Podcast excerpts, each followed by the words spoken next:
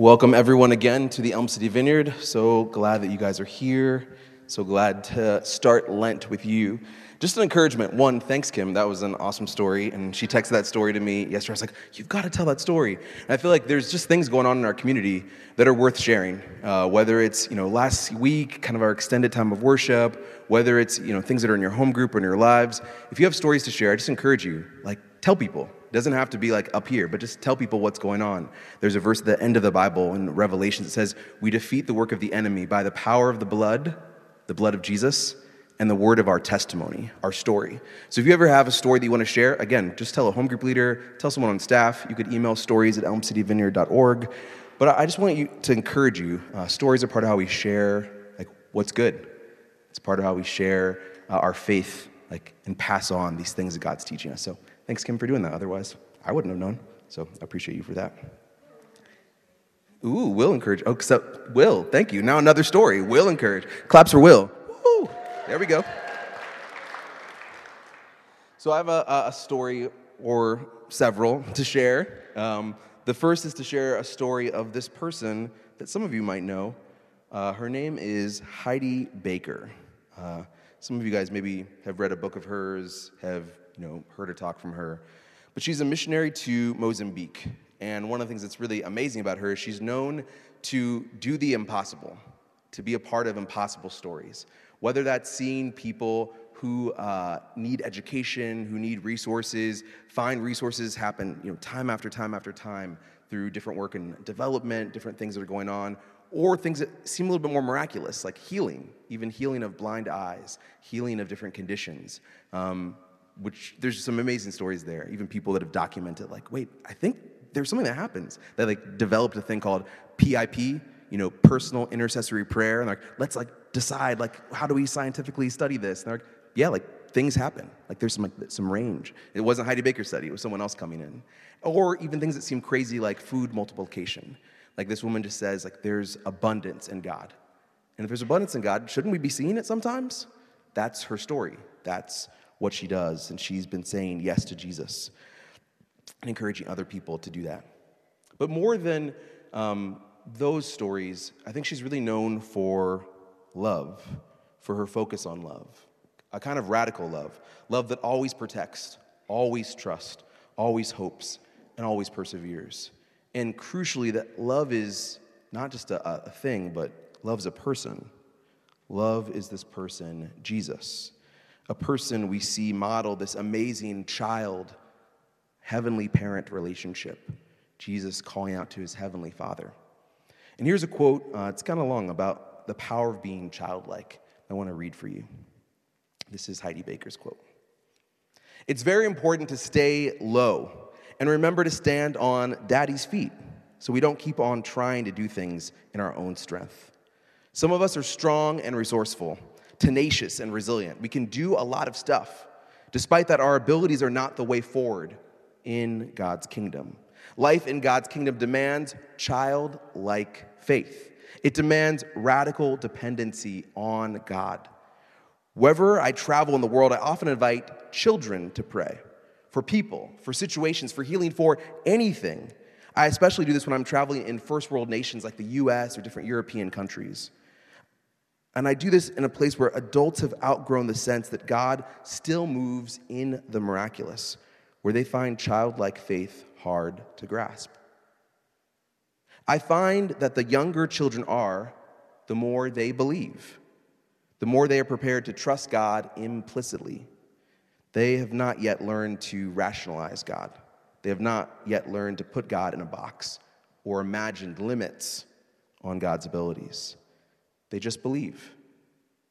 And Father responds to their faith.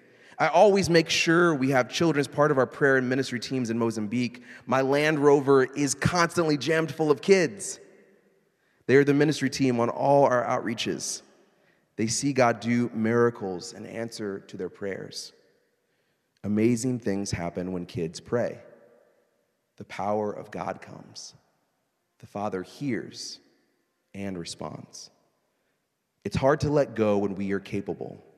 But we need to learn radical dependency. We need to acknowledge that God is so much stronger than we are in every possible way. As we lay down our abilities and surrender to Jesus, God responds to our faith. As we depend on God like little kids, God delights in answering our prayers, constantly surprising us with love and grace. Sounds pretty good, right? Just want to pause there for a little bit to see if there's any maybe desire people have about that, or to leave room for maybe some needs you have to say, okay, sounds good, Josh, but is that really life? Or maybe even for a question or two you have. What's stirring as you hear that?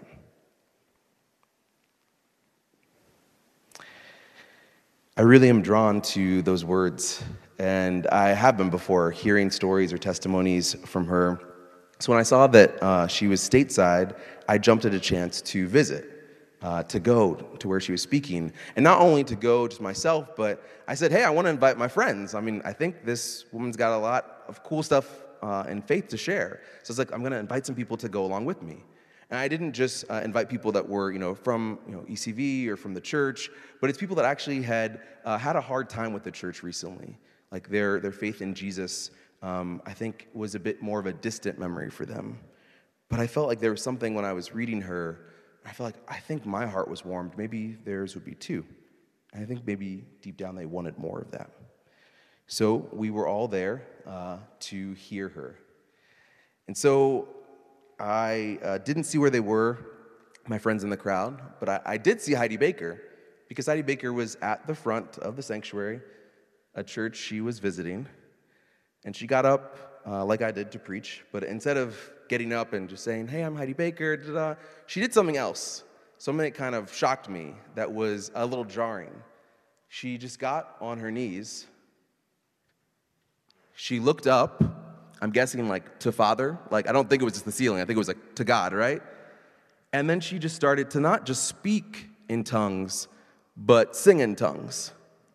Now some of you might know, want to know like what singing in tongues or speaking in tongues is. It's something in you know uh, a letter called Corinthians. It's a spiritual gift, like an empowering of faith.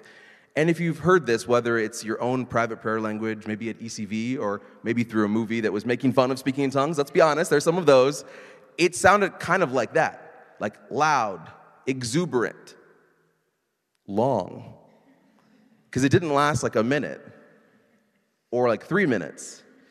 This was almost like her tongues were like the opening act to like what she was doing. She's like, tongues, like, let's go. And then like later she would speak, but we didn't know when later was, because it just like, kept going and going. At this point, I don't know where my friends are, but I'm like, I don't think they like are going to be this late. Like, I think they're going to see this. Like, what are they going to say? Don't remember, Heidi Baker's still speaking or singing in tongues, and I'm thinking this. So I'm not singing along. I'm not speaking in tongues along. I'm just worrying, actually. Like, what are my friends going to say? Like, I haven't told them, like, about speaking in tongues. Like, I didn't know that was part of, like, what our friendship was. Like, I don't even know if they know what it is. Like, what's going on? And I, she's still on her knees, and I'm still sitting down, and I'm still worried and frustrated and a little anxious. And I don't know where my friends are, so I can't even, like, look at them and be horrified. I just have to be horrified without looking at them. I don't, I don't know where they are. And she's still singing in tongues. And that lasts for probably a few more minutes before she stops. And then afterwards, I found my friends. And she gave this like really encouraging message, was really inspiring, but was I thinking about any of that? No. I was just sort of like, man, like, let me have it. Okay, what's gonna happen? And they're like, wow, that was awesome. Like, I was so encouraged and inspired. Like, she's just so interesting. I'm like, really? This is crazy. Like, they were just into it. And I realized that there was something that they received that I couldn't at all. Uh, with my friends, I was, before they said anything, like ashamed, embarrassed, like anxious because of like what they were gonna say. And then afterwards, when they were like, this is awesome, I was ashamed, embarrassed for different reasons, right? My fear and anxiety came from an understandable place. I, I wanted to make them feel comfortable, not to freak out, not to make judgments that, you know, I wouldn't like. But my fear and anxiety were just that, fear and anxiety, that kept me from receiving much of anything from God. My friends, on the other hand, were open, were curious. Maybe it's because uh, they had some confidence in themselves to say, I can, like, judge and, you know, assess, like, I don't need someone to like help me do that. I can, I can do that myself. Maybe it's because they actually had trust in me. Like, who knows? Like, Josh wouldn't like Invite us as like someone that was like super crazy or something. Maybe, I don't know. Or maybe because they had no problem receiving something weird, because weird things happen all the time. And if we're honest, we're a little weird. And so they were just okay, receiving something weird but good. Maybe that's where we are right now, because I think Lent is a little weird. forty days to mark intentionality with our crucified Savior, who said, "Eat my flesh, drink my blood." It's in the Bible. I'm not making that up. This isn't like a Twilight rewrite. It's a, it's actually scripture. Sorry, that was too real for some people. He invites us to share in a meal of bodily sacrifice, this Savior who died as a common criminal, just on a cross. For us, it might be an electric chair, some kind of injection, a way of punishing a criminal. That's what Jesus did. It's pretty weird. But this is good, because we're often not that intentional about our pursuit of Jesus. We can conveniently forget that our own Savior's life was marked by pain, suffering, and death. And there's an invitation for us also to come and die. We often forget that we uh, have opportunities to sit next to a zealot, to sit next to a tax collector, to sit next to a traitor. We often don't want to do that. We push those opportunities aside. We avoid the meal, the community meal that joins us together as children before our Heavenly Father, that Jesus says is Father who wants to give us good gifts. That's a meal that enters us into this story, this weird story, but a good story. And remember, Bill actually asked you guys, he said, say yes. We didn't plan this, right? But what were you saying yes to? I think it's some of that weird story of ours, this Jesus that says, come and die, come and sacrifice, come join a meal with not just friends or neighbors, but even potential enemies. What good gift might God want to give this season, in this kind of strange, weird season where some of the weirdest parts of our faith are put on display? This Lent, I feel like God has an invitation for us, an invitation to slow down, to rest, to get simple, to prioritize Jesus through simple habits, prayer, worship, giving, fasting, eating together, being together. And my sense is this will produce fertile ground in us. I'm not sure if you've been feeling lately in your own life or in your community life, even in this church life, that the ground is hard. Maybe your own spiritual ground is hard. Maybe the grounds of community here or other places are hard, and you're wanting to tend or be tended to, to have soil be fertile, for us to mature, to do hard things, to be courageous. And as a church, we've always had these opportunities in front of us, but I wonder if this is a new moment to consider them together. How do we live life together in the twenty-first century with busyness undermining almost every attempt at connection? How do we love our city well with its own contradictions and our own contradictions that threaten genuine connection at every turn? How do we love each other across ethnic differences when it is so much easier not to be connected, even if we have a hunch that we might be better together? How do we live sincerely and with joy when our convictions and practices around living in our gender, our practices around sex and sexuality can threaten healthy connection, healthy connection with others in the body, connection with God, connection with ourselves? And see, there's a key word here, a key word of connection. It's a beginning spot of relationship. And being childlike doesn't mean these opportunities, even those callings for our community, for deeper connection, deeper growth, deeper maturity, that somehow they just go off the table because we're going to be childlike and not do hard, mature, courageous work. I don't think that's how it works. But rather, I think being childlike means we won't get to a place of security or contentment with things like fear and anxiety, but through another way. I wonder if we have to grow down, to go low, to be childlike in order for us to be near to Jesus, to receive a gift from Jesus that allows us to connect to one another, to connect to God's kingdom, and to connect to God. This is my hope during Lent, that the simplicity of just eating together, worshiping together, listening to one another, praying the same prayers together can be a place where Jesus meets us afresh and anew and creates the fertile ground for hard, maturing, courageous work from a new place of love and curiosity, not fear, anxiety, or isolation. We're hoping to do that this series through something called Walking with Jesus, just walking with Jesus through the stories of the Scriptures. We're going to be mostly looking at Mark ten, a bit of Mark eleven, and then on Easter, Mark sixteen. That's what we're going to be doing, just walking with Jesus, asking for his help, hopefully holding his hand, being with us through it all. There's also an opportunity that we have to pray together. I just want to briefly share about this. You can find out more information on elm city vineyard dot org slash Lent.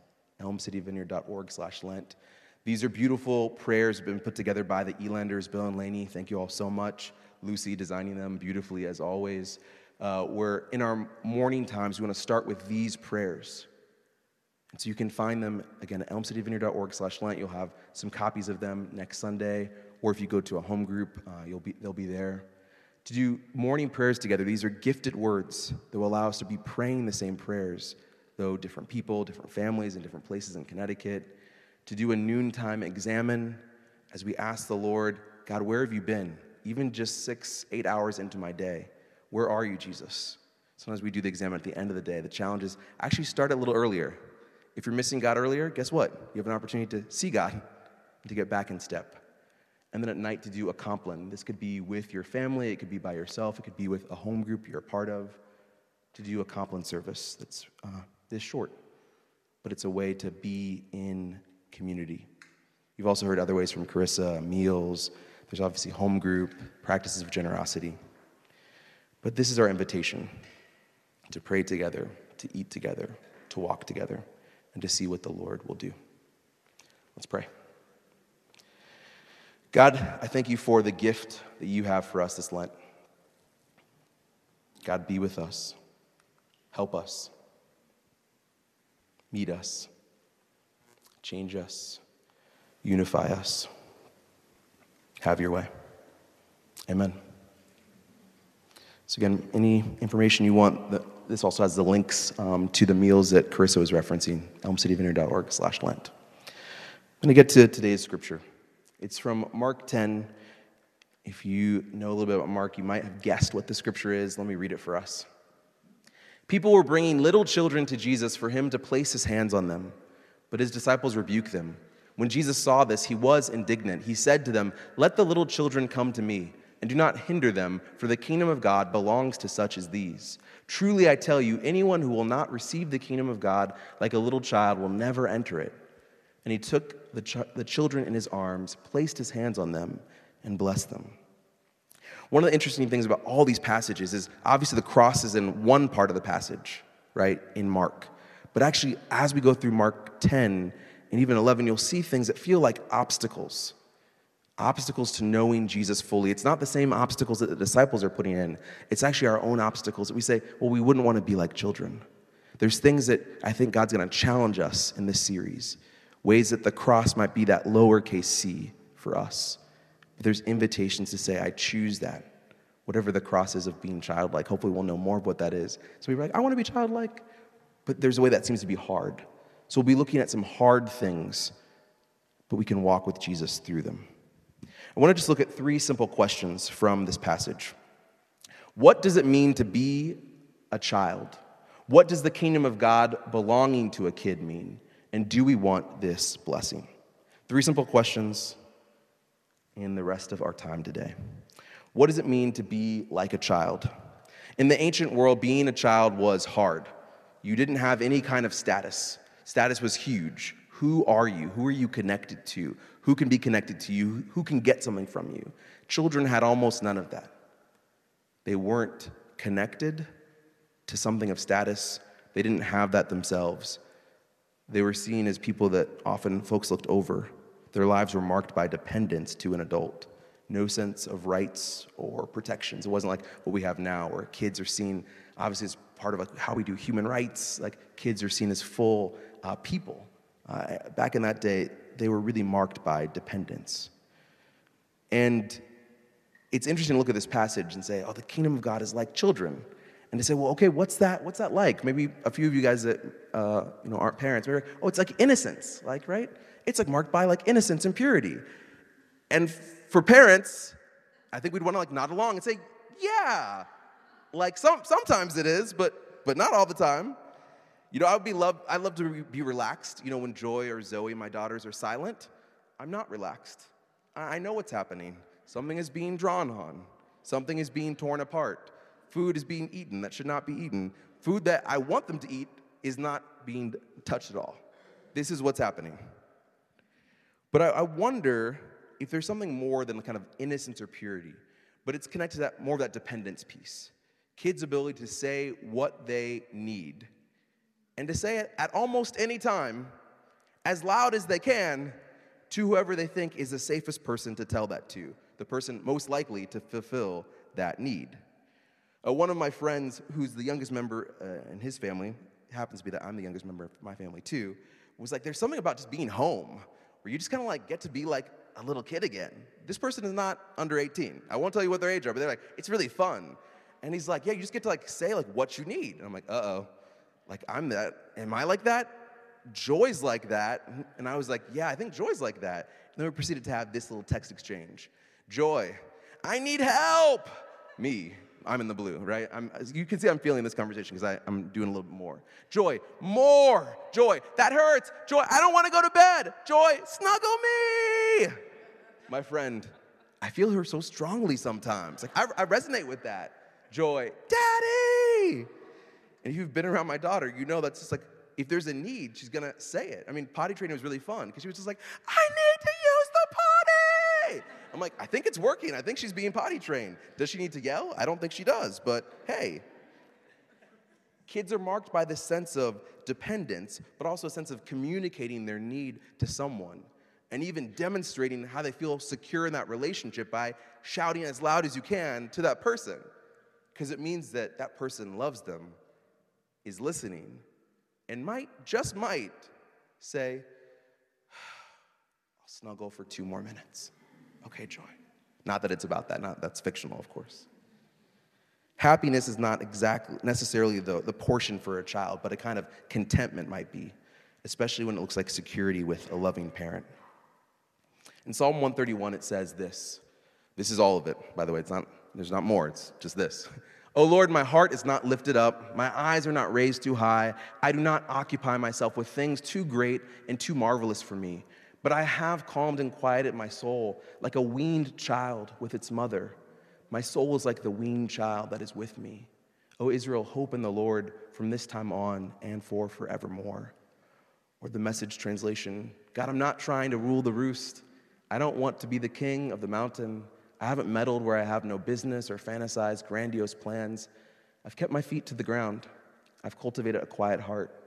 Like a baby content in its mother, mother's arms, my soul is a baby content. Wait, Israel, for God. Wait with hope. Hope now, hope always. When we read Scripture, one of the interesting things we can do is to say, does that feel like where we are? Does that feel like where we want to go? Or does that feel so far? Do we feel so hopeless? Does it feel like we would need help to get there? When I look at that translation, specifically, my soul is a baby content, I can just say flat out, that's just not true right now. I would hope for, I, w- I want it to be, but my soul isn't a baby content, but it seems good. Maybe for some of you, that's the invitation. That's just de- definitely not true.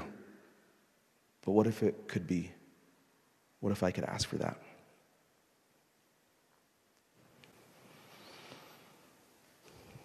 What does the kingdom of God belonging to a kid mean? It's not just that we're kids. I don't think that's it. But somehow as kids, we belong to something. We're a part of something. And what's the kingdom? In Romans, it has a great definition. For the kingdom of God is not a matter of eating and drinking, but of righteousness, right? Relationship with God and with others, peace and joy in the Holy Spirit. If you were an early listener to Mark and you were listening to the gospel so far, I think you might say the kingdom looks like experiences of God's power, people being fed who are hungry, people being uh, listened to, powerful teaching, wisdom, deliverance, this sense that God really moves and acts in the world. We belong to that, to that kind of peace, joy, and righteousness, but also that kind of activity of God's presence. Kids, kids who Jesus would say have a heavenly Father. We don't just belong to the kingdom, the kingdom belongs to us because we're receiving an inheritance from connection. Connection with God, our loving parent who wants us near even when other folks will try to obstruct our path. The disciples even saying, no, Jesus doesn't have time for you. They're too small. They don't have status. They're messy. Jesus says, come. Come, little child. And more than saying come, he says the kingdom belongs to such like that. The kids that say who their father is, the kids that say what their needs are. They're a model, a model of deeper dependence, even more than those adult followers of Jesus that we can valorize so much and say, if only we could be like them. Jesus here says, no, don't say that. Not right now, at least. Be like the kids. The ones who are stating their needs, who are coming for a blessing, who are bunched together. I don't know what they did for Jesus that day. I don't know where they woke up or went to sleep. I'm not sure how hard they followed, the way they served. But here it's clear that sacrifice is not greater than dependent, connected relationship. Sacrifice, service to God is not greater than dependent, connected relationship where you can say, Jesus, I need this. And we can look at so many of the stories of Jesus' life where power moves, where blessing flows, where healing and deliverance happen. It's not the person that woke up next to Jesus that was doing long nights and early mornings, serving hard. It's a woman that just touched the hem of his garment. It's a man that said, I want to see. It's a person that just bowed low before Jesus, pouring out all the perfume. Those are the people who met Jesus with extravagance. The disciples just got the privilege to see it firsthand. A child will always be more connected than a servant, even a disciple. And we know sometimes our service is what brings us some trouble. What are you possibly connected to more than the ruler of the kingdom? Is it stress or fear and anxiety like me in that earlier story? Is it pain of different kinds, even bodily pain, emotional pain? Is it serving the rules of the kingdom instead of the king, focusing on the system, not the person of Jesus, this person of love? Jesus picks on those people a lot, acting like you're serving the king when you're just following your own rules, maybe your own standards. The kingdom of God belongs to children. Are you experiencing kingdom belonging? Or are there deeper connections you have to something else that give you belonging somewhere else? Jesus has this offer, come. Let me lay my hands on them. I'll bless them. I'll mark them. I'll tell them who they are. Last question. Do we want this blessing? This blessing that the kids get, do we want it? What was it? What did it mean? And I think it was a blessing of marking, of saying yes, a God yes over their life, of saying this God yes means you can speak the needs to Jesus and that Jesus will listen. A God yes that means yes, you do belong. You're in. It's marked by this kind of closeness with Jesus. We can even look to the Psalms like, my soul filled like a calm child. It's marked by intimacy with Jesus. And we might wonder how we can connect, but I feel like in Lent we're actually rolling the carpet out.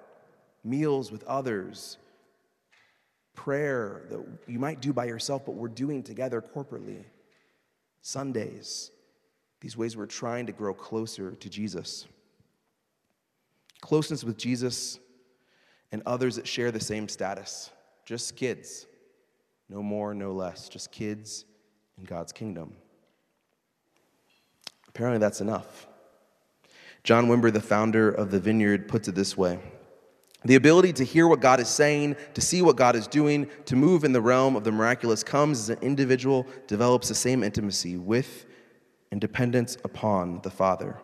How did Jesus do what he did? The answer is found in his relationship with the Father. How will we do the greater works than these, which Jesus promised?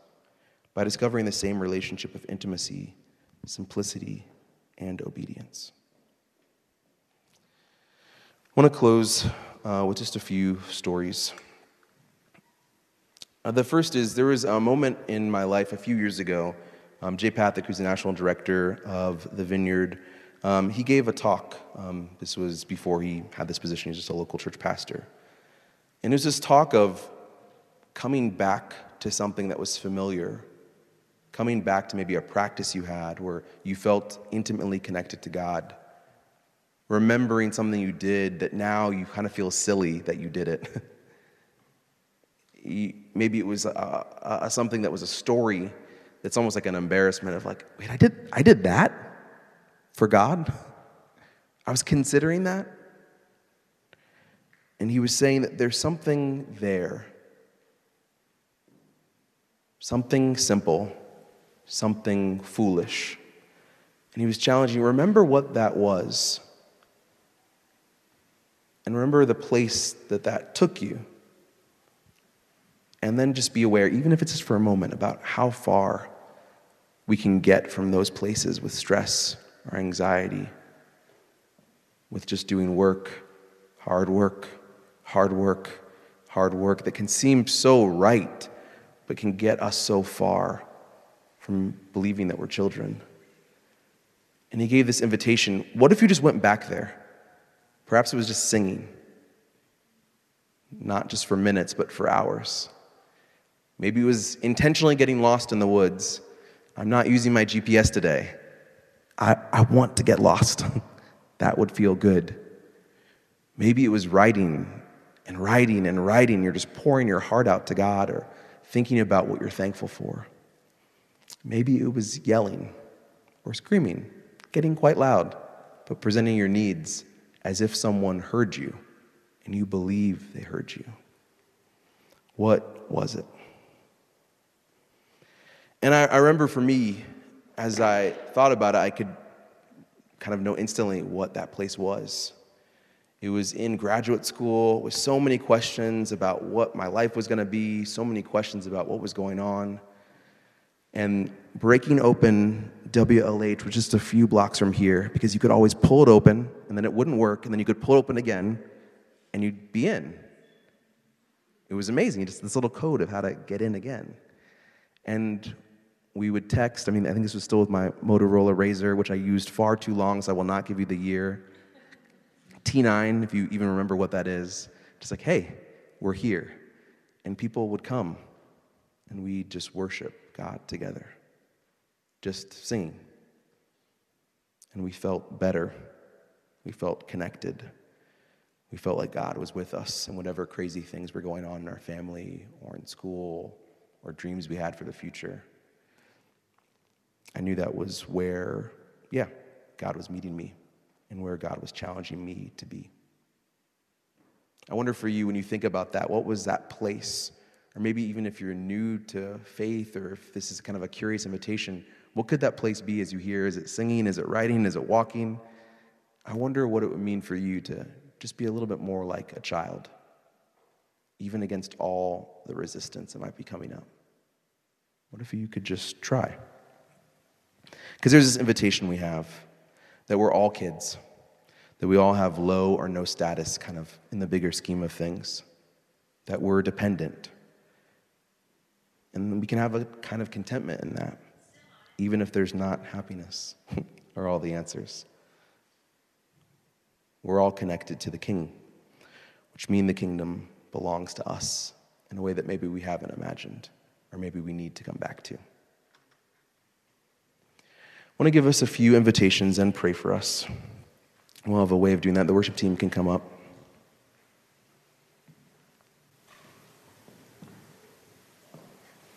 Invitations are simple. Just a question of, do you feel like a child? Maybe you feel like a servant. Question of, who are you going to with your needs? Question about, where is your dependence? Wonder what God is saying about those things. There's invitation that can feel really hard, but I think is meant to be a joyful one, about confessing sin and repenting where you choose not to depend on God, because that's part of the distinction between a kid serving and loving and being with their heavenly parent and not just a servant of something else. And if it's hard for you, try to imagine God as a kind and loving parent. And lastly, just ask the Lord for a blessing today. A blessing that would mark you as a kid. With our remaining time, we're going to have some time of worship. I also want us to have a time of response. And I just want you, in whatever posture, and whether it's something from worship earlier, you know, Bill said maybe your heart feels warm. Maybe it's a place of desire right now that you want to lean into this. Maybe it feels too good to be true. I want to ask what's ever have, has been proclaimed. I want to ask for a demonstration of God's power and of God's love. So I want you to take a posture of a kid. That could be opening your palms if you're eager to receive. That could be just being aware as a kid. You're like, mm, I think I need some things to get to a different place. And just be honest with what those needs are and present them to God. Maybe for you, you're having maybe a hard time connecting because you're like, man, kid and parent, there's a lot of stuff that comes up for me there. I encourage you just to ask the Lord for help. Holy Spirit, would you come here today? Would this be a day where we get adopted in, maybe for the first time, or maybe in a deeper way, to God's kingdom and to God's family? Would you bring that spirit of adoption, God, that lets us be kids that just scream out our needs, knowing that we get listened to, we get heard?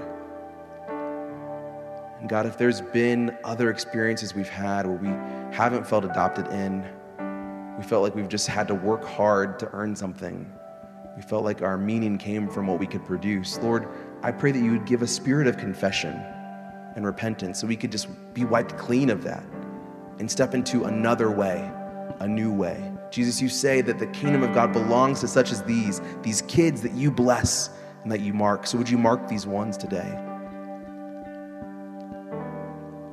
We're going to have a time of worship.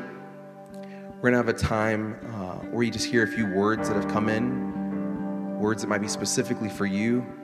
And we're going to have a time of prayer here. But I want you to look also right here. There's an altar. And if you want to come to the altar to confess anything, I want to invite you to actually physically take some steps to do that. You can do it in your seat, but I feel like there's power in just recognizing. I just want to confess something to get right with God. Remember, the kingdom is righteousness, peace, and joy. Or if you want to ask for a blessing, but you want to do it from a place of humility on your knees, you want to physically show that, I encourage you to, to get up and to move to this altar. There's also one right there. So we're going to have prayer. We're going to have space to do that. We're going to have some worship. I think Todd's going to come up for some additional words. But even right now, if you're a prayer minister, you can move to the side. And also, if you feel led to just start your time of prayer, feel free. That can be part of our worship together. Thanks.